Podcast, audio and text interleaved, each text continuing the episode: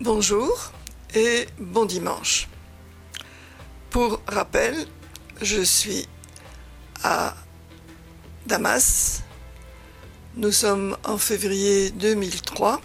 J'étudie l'arabe à l'Institut pour les étrangers et la guerre menace en Irak. Alors, je rêvais de Bagdad et jamais je n'aurais pensé que j'irais dans les circonstances que je vais vous raconter. À l'école, à la récré, je vois arriver Evelyne un peu pâle. Elle me dit Je pars comme bouclier humain à Bagdad. J'avais bien vu à la télé Ken O'Keefe, un US Marine renégat, qui avait lancé l'idée des boucliers humains. Et je me disais, c'est à faire. Alors je lui demande comment, comment on fait. Et elle me dit, va à l'ambassade d'Irak. C'est juste en face de, c'est juste en face de l'ambassade américaine. Bon, j'obtiens mon visa et après je dois me mettre à la recherche d'un moyen de transport parce que mes copines partent en bus et mon dos ne le supporterait jamais. Donc je cours d'une euh, compagnie aérienne à une autre et finalement j'en trouve une euh, dont j'ai oublié le nom et qui me procure un billet. Il me faut maintenant demander l'autorisation de l'école et je vais voir le moudir, c'est-à-dire le directeur. Et je lui dis, est-ce que je peux partir? Et il me demande combien de jours j'ai déjà pris, combien de jours d'absence j'ai déjà accumulé. J'ai dit trois. C'était pour aller à Palmyre. Il me dit, bon, il t'en reste 12. Et je dis, bon, je voudrais en prendre 5. Et il m'a dit, d'accord. Parce que une fois qu'on a été absent 15 jours, on vole à la porte. Le plus dur reste à faire. Je dois avertir ma sœur. Et quand elle me demande quel est ton prochain voyage, je lui annonce Bagdad et là, le ciel me tombe sur la tête. Elle me dit que Saddam va me garder en otage, que je ne sais pas où je mets les pieds, que c'est certain, nous n'avons pas le même père. Et elle m'invective à tel point qu'après réflexion, je renonce à mon projet et je le lui dis. Et puis, après réflexion, je me dis quand même, hein, je suis assez grande pour savoir ce que je fais. Et je décide de partir en disant à ma sœur que il y a de grands travaux dans l'immeuble, que tous les téléphones sont en panne, que je dois téléphoner de la rue et que donc c'est inutile d'essayer de m'atteindre parce que je, c'est moi qui appellerai. J'arrive à l'aéroport et on me dit, il euh, n'y a pas de vol pour Bagdad. Et c'est vrai, officiellement, je crois qu'il n'y en avait pas. Et là, je respire parce que les coups de tête refroidissent assez vite et notre entreprise sent le souffre aux yeux de beaucoup. Ouf, enfin ouf, ouf, l'employé s'est trompé et on embarque. Quand on arrive à Bagdad, l'aéroport est vide personne. Et personne pour m'accueillir, bien sûr. si je m'étais attendu à être accueilli en héroïne à l'aéroport, j'ai vite changé d'avis. Alors il y a des officiels, des douaniers qui me coincent et qui réclament de l'argent. Ils veulent 20 dollars et je marchande et je leur donne 10. Il faut dire que leur monde s'écroule. Leur monnaie s'est changée autrefois à 5 dollars pour un dinar. Et maintenant, ils doivent fournir 2400 dinars pour un dollar. Et leur argent ne vaudra plus rien bientôt.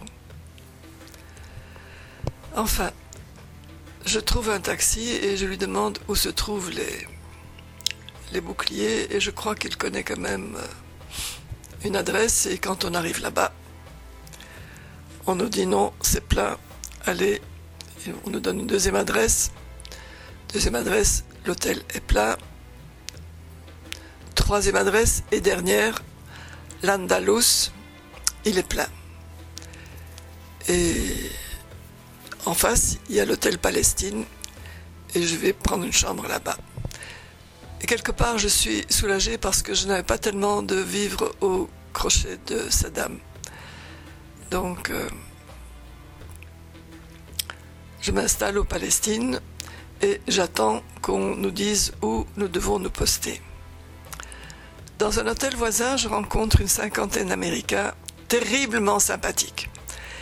Et je suis rassuré quant à la survie de mon Amérique à moi, celle des mauvaises têtes. Nous sommes venus pour le peuple irakien et pas pour, euh, et, pas pour Saddam. Je rencontre quand même un mec allumé qui s'est tatoué Ben Laden sur la main. Nous avons quand même affaire aux autorités puisque ce sont elles qui organisent notre présence et elles connaissent les besoins en cas d'invasion. Je crois qu'elles comprennent notre dilemme pris que nous sommes entre Bush et Saddam. J'ai rencontré un Belge, mais j'ai vu quelque part qu'il y en avait d'autres. Et il y avait également une délégation de politiques français. Je vais quand même vous mettre quelques photos sur le blog. Hein. Je crois que j'ai une photo de ces hommes politiques on nous propose de nous installer dans les sites qui ont été terriblement bombardés lors de la première guerre du Golfe et qui sont essentiels pour la survie de la population. Et moi je suis d'accord. Mais certains boucliers veulent euh, des trucs plus sexy, genre euh, écoles euh, et, et, hôpitaux, mais enfin, les Irakiens nous disent les, les écoles, elles sont vides, hein, et les hôpitaux, nous avons des médecins et des infirmières, et vous allez nous encombrer. Et alors, c'est à, cette occasion qu'on expulse euh, Ken O'Keefe, l'organisateur des boucliers. Je vais quand même à l'Andalous pour mes repas et aussi pour les, les réunions.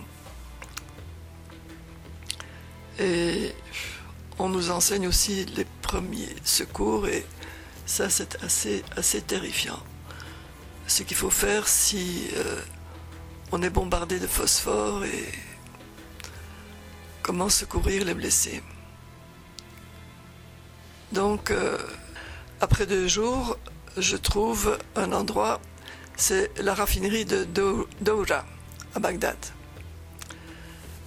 À Doura, on a le choix entre deux types de logements des caravanes au pied des installations de traitement, et alors une belle maison avec un dortoir. Mais comme je ronfle, je demande à avoir une chambre dans la caravane. C'est une single. Et là, il y a un, boucan épouvantable. Je ne ferme pas l'œil, car il y a une torchère dehors et en permanence une broyante soufflerie. La vision de l'usine est dantesque la nuit. J'ai froid et j'ai la trouille. Le Sud-Africain avec qui je partage la caravane est un peu bizarre. Et quand il prend une douche, euh, il inonde toute la salle de bain. Une nuit, j'entends des explosions et j'écarte le rideau pour voir ce qui se passe et dehors, il y a un garde qui me donne l'ordre de fermer les rideaux. Je ne passerai que trois jours sur le site trois nuits, parce que le soir, nous participons à des manifestations. Il faut dire que l'angoisse et la peur sont permanentes. J'ai peur des Américains, j'ai peur des Irakiens, et il n'y avait pas de quoi. Et surtout, j'avais peur de rester bloqué et de devoir rentrer par la route. J'aurai deux heures de répit quand, avec euh, Evelyne, nous bûcherons nos leçons d'arabe. Il y aura aussi la visite chez un ingénieur dans le village de l'usine. Je passe l'après-midi avec sa famille et c'était très très réconfortant.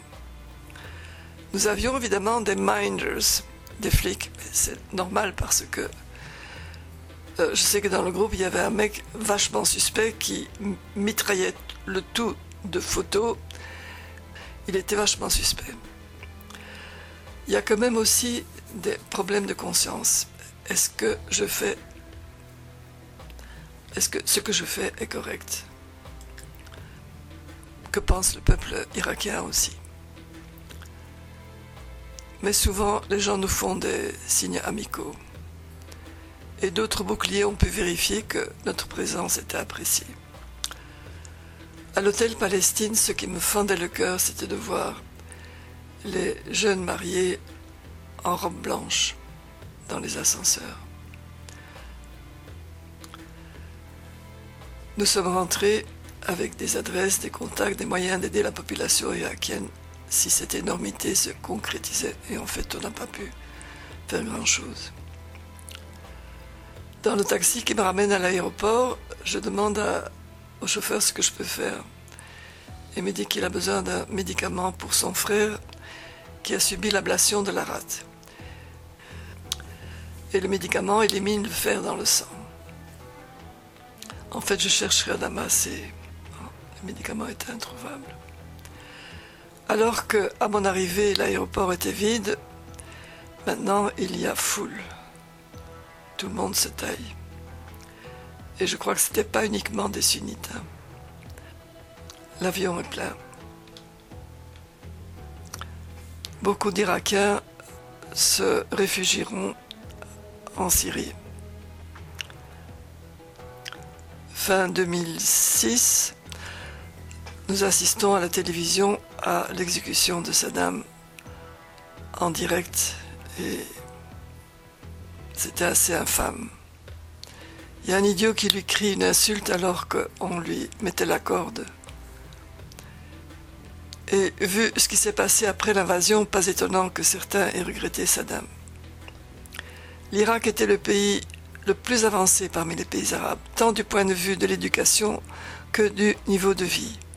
Mais cela, c'était avant les guerres. Guerres qui ont été encouragées par les Américains ouvertement ou tacitement. À Damas, j'ai rencontré des hommes assez effrayants qui revenaient de Bagdad où ils avaient combattu les Américains. La politique syrienne était assez équivoque. Tantôt, on fermait les yeux, tantôt, on sévissait. Pour terminer, je livre ce proverbe arabe adapté librement à votre réflexion. Si tu ne peux pas mordre la main de ton ennemi, embrasse-la. Dieu se chargera de la casser.